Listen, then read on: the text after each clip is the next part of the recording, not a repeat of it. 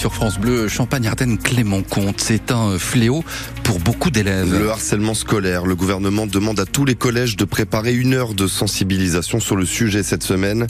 Un harcèlement que Julie, 16 ans, a vécu au collège. Elle est aujourd'hui au lycée Libergier à Reims et s'est même portée volontaire pour être ambassadrice contre le harcèlement dans son établissement. Elle a accepté de témoigner, de nous dire comment elle accueillait les annonces du ministère de l'Éducation nationale. C'était une explosion euh, sociale. J'étais seule dans ma classe. Personne ne voulait me parler, quoi, du coup. Et bah, c'était extrêmement dur parce que ça a suivi une euh, grosse dépression. En plus, c'était pendant le confinement. J'étais encore plus seule, quoi, parce que je voyais personne d'autre. Ça s'est vu sur mes notes. Hein. Je suis passée de, de 13 de moyenne à 8 et quelques. Je, je voulais plus aller en cours. J'étais déprimée. Et vous aviez des, des référents au, au, sein de l'équipe pédagogique auxquels vous pouviez euh, dire ce que vous étiez en train ah, de vivre bah oui, oui, bah oui. Il y avait déjà les, les CPE, tous les, les encadrants, tout ça, tout le monde. Mais euh, pour moi, c'était pas du harcèlement parce que les gens ils m'aimaient juste pas et du coup, bah ils venaient pas me parler, quoi. Et c'est juste que je savais pas du coup que c'était du harcèlement. Et comment ça s'est réglé cette histoire? Est-ce que c'est réglé?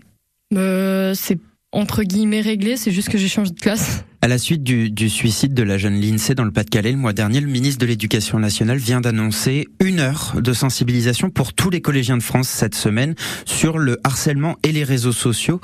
Vous l'accueillez comment?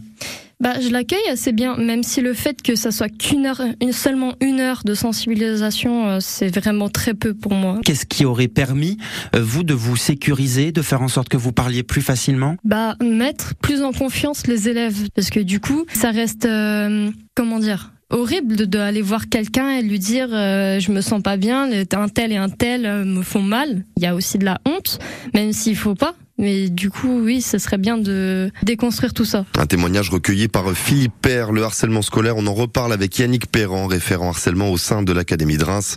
Il sera en direct avec nous à 7h45 sur France Bleu Champagne-Ardenne. Merci.